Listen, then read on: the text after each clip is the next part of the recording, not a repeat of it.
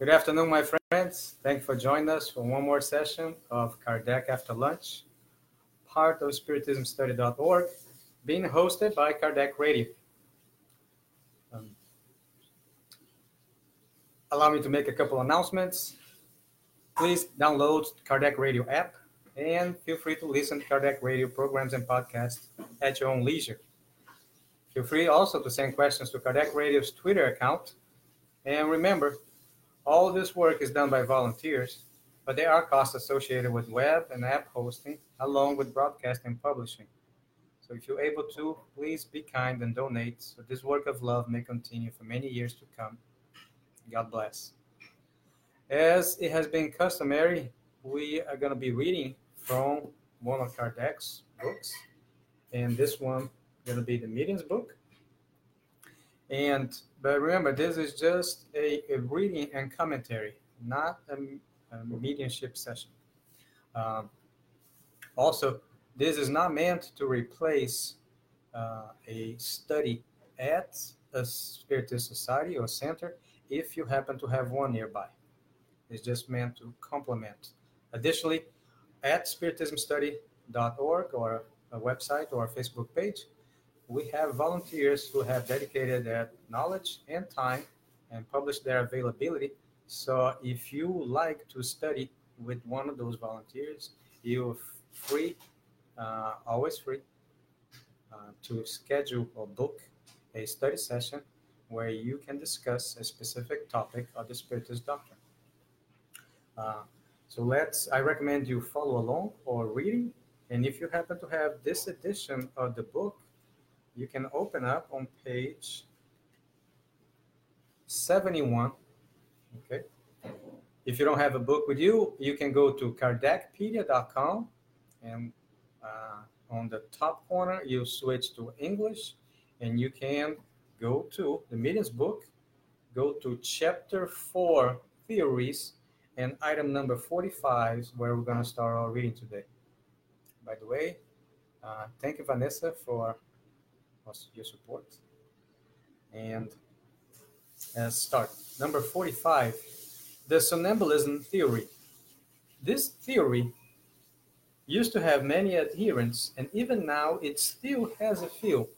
Now, when it says now, of course, this is uh, this was written in the middle of the 19th century, and in Europe. So consider France or uh, the vicinity of in the middle of the 19th century. Like the collective soul theory, this one holds that all the intelligent communications proceed from the soul or spirit of the mediums themselves. And nowadays, I believe we understand those type of communications and they're categorized as animistic, something that comes from the medium, uh, from past experience, not necessarily from a, a separate spirit. Oh, thank you, Sally Regina, uh, for your support. However, in order to explain how mediums can address subjects that are outside their realm of understanding, rather than consider them as having a collective soul, it attributes it to a momentary overstimulation of the medium's mental faculties. In other words, a sort of somnambulistic or ecstatic state that excites and develops their intelligence. One cannot deny that in certain cases, such a cause could have an influence, but it will be quite enough to have seen how the majority of these mediums operate in order to understand that this theory cannot resolve all the cases. It is the exception rather than the rule. So, uh, Kardec goes on and we're going to continue reading. But Kardec goes on in this uh, part when he talks about theories. Uh, and collecting the theories that were um, developed at that time, the middle of the 19th century, to explain the phenomena of the dancing tables or uh, other mediumistic phenomena that were pretty much uh, in vogue at the time. Many sessions were even done in public affairs, and you can see that if you have a chance to, uh, if you have Netflix, you can go uh, and look for Kardec, the movie, and you can watch it. It has uh, both an audio track in English and also subtitles. And it has a scene specifically to this uh, we just discussed. Continue. It could be the answer if mediums always possess the are sorry the air of a visionary or an ecstatic an appearance that they could stimulate perfectly or sorry simulate perfectly if they wanted to put on a comedy show. But where does this inspiration come from when mediums write like a machine and without any awareness of what they are receiving,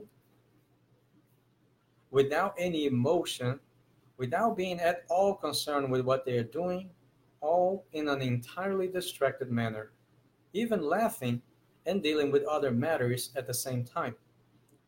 One might understand the overexcitation of thought, but not how it could not or it could enable mediums to write who do not know how to. So basically, he's talking about uh, illiterate mediums who started to write, and it, of course, it doesn't matter what language they were writing in, but some mediums even were able to write in languages they didn't know. Uh, continue, and even less when the communications are transmitted through raps or with the help of the planchette or basket. Those two are also um, shown in this uh, movie the planchette or the basket. Over the course of this work, we shall see what cause must be attributed to the influence of the medium's ideas.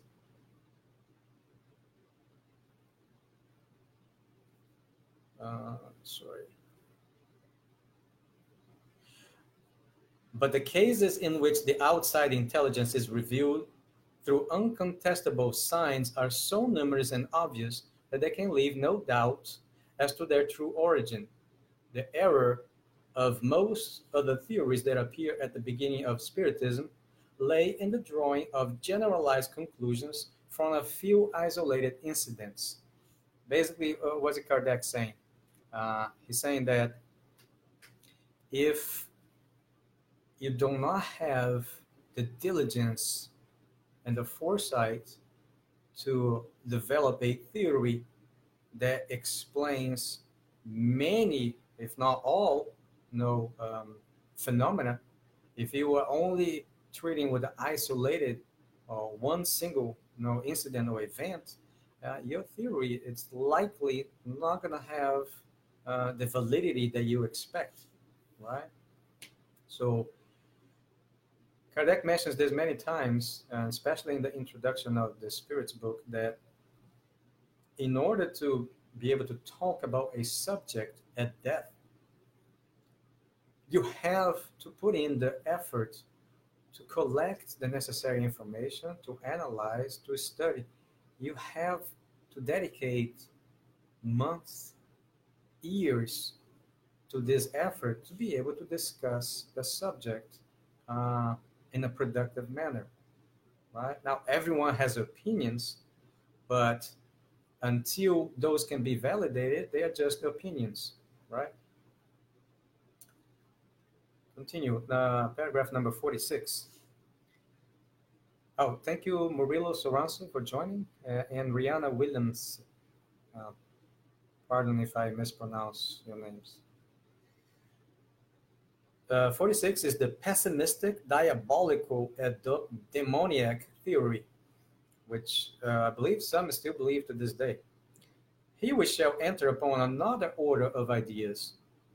Having proven the intervention of an outside intelligence, so at least someone accepted that much intelligence outside of matter, it was then necessary to try to understand its nature. The easiest means would undoubtedly have been to simply ask it. But certain individuals did not see this as a sufficient guarantee. Instead, they preferred to see all the manifestations as the work of the devil. And I mean, like exclusively. That means that all the manifestations, without any exception, are. Hello, Suzanne Barker Griffin. appreciate for being with us. Uh, also, for the audience, uh, feel free to send in questions, comments, or su uh, suggestions. If you would like those to be public, you feel free to click on Spiritism Study link. Will take you to a page and where you can send them privately if you wish so. Now, continuing, according to them, only the devil or demons could communicate in such a manner.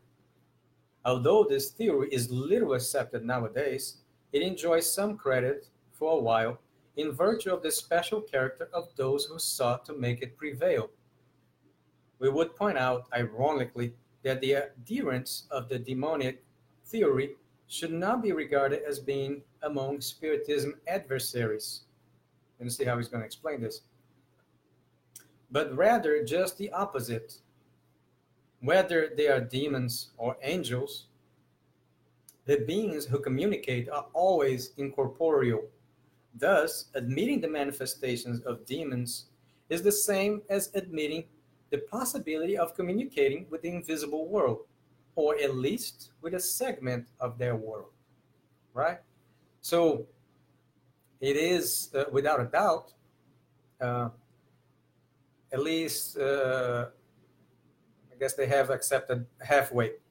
They accepted that much that we can communicate with, you know, with spirits uh, those uh, adherents of this theory just believe that those spirits who communicate are exclusively evil in nature, uh, and and that means that for whatever reason, the good ones are not allowed to communicate. That doesn't make much sense, right? But we're gonna continue reading and find out more about it from Kardec.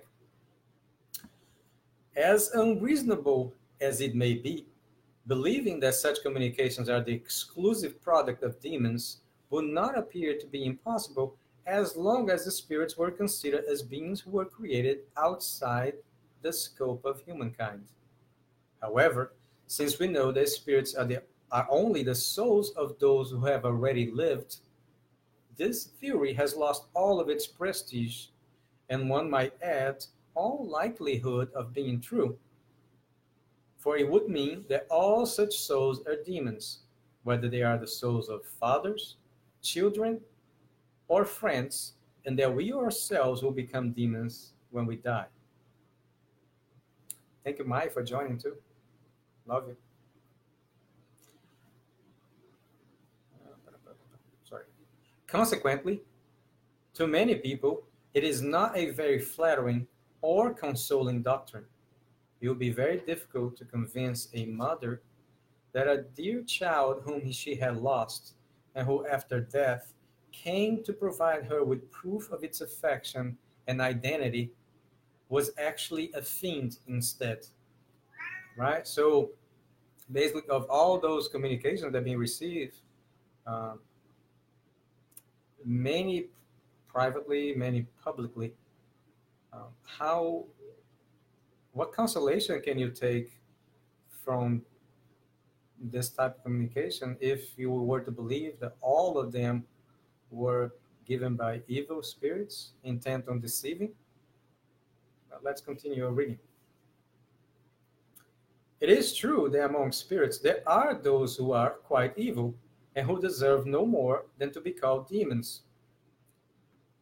And for a very simple reason there are humans who are quite evil and death brings them no immediate improvement. So it's not saying that demons exist, but some have the mistaken notion that uh, with death comes enlightenment, and there is not it's not the case. Uh, or senses uh, or abilities uh, a little, mm, let's say, freer, if I can put it that way as some say, is like we get delivered from the prison of flesh. But you do not improve like uh, uh, your virtue. You do not acquire virtues that you did not have. The issue is to know whether it is only they who can communicate with us. To those who believe so, we would propose the following questions. One, are there good and evil spirits? Two, Is God more powerful than evil spirits or demons, if you prefer? Three, affirming that only evil spirits communicate is the same as saying that good spirits cannot. Uh, we're getting to the end of our allotted time, and we're actually going to reread this section next week. But I thank to each and every one of you who have dedicated 15 minutes of time to join us in this session. And remember, you can find more about the other initiatives of spiritismstudy.org on our Facebook page or our website. Uh, thank you, Kardec Radio, for hosting us. And until next time, Godspeed to all.